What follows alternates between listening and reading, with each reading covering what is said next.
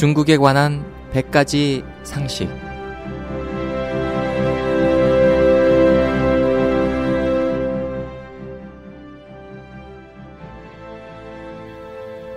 여러분 안녕하십니까?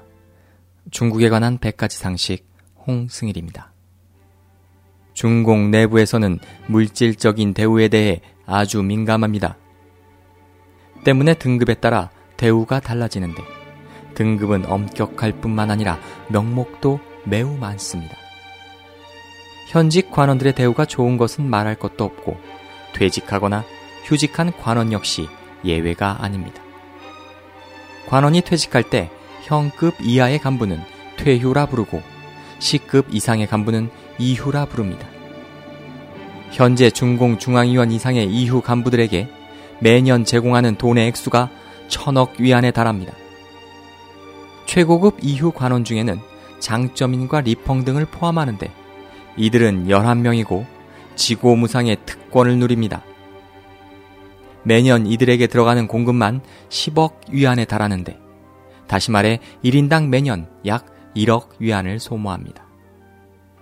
장점인 등이 누리는 특권에는 각 지역 관사, 전용기차, 고급 승용차, 전문 의료팀 등을 포함합니다.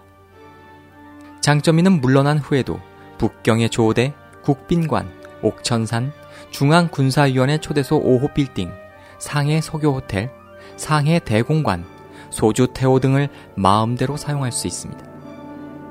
이보다 한 등급 낮은 고위 간부들 역시 대량의 공금을 소비하고 있습니다. 예를 들어 장점인의 선배 왕도암은 사망하기 몇 년 전 매년 947만 위안의 공금과 500만 위안의 의료비를 지출했습니다. 당국은 그를 위해 상해 금강 호텔과 대공관에 완벽한 의료 시설을 갖춘 전용 사무실을 제공했습니다. 기타 성급이나 부장급 간부들도 1인당 매년 500만 위안에 달하는 지출을 합니다. 하지만 중공 관원들 중 누가 만약 민중들과 한편에 서서 중공에 의해 당의 이익을 해쳤다고 평가되면 곧 징벌을 받게 되며 그동안 제공받던 모든 특권을 박탈당합니다. 예를 들어 전 중공 총석이 자오찌양은 육사 때 학생들을 동정했다는 이유로 당을 분열시켰다는 판정을 받고 곧바로 작은 집에 연금당했습니다. 이 집을 다녀온 사람들은 이렇게 탄식했다고 합니다. 집이 너무 작고 누추해서 일반 백성과 다를 바 없구나 라고 말입니다. 중국 농촌은 빈곤하여 아이들이 학업을 중단하고 탄광 사고는 빈번히 발생하며 실직 노동자들의 생계는 몹시 어렵고 농민공들의 월급은 늘 연체됩니다. 최소한 2억이 넘는 중국인들이 배불리 먹지 못하는 빈곤 상태에 허덕이고 있습니다. 하지만 이런 것들은 중공 고위 관원들의 동정심을 얻지 못합니다. 그들은 작물 배분에 바쁘고 사치와 탐욕으로 부패한 생활을 하고 있습니다.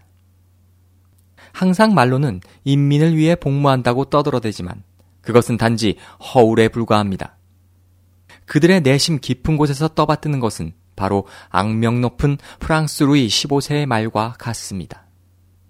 내가 죽은 다음에 홍수가 나든 말든 무슨 상관이란 말인가? 라고 말입니다.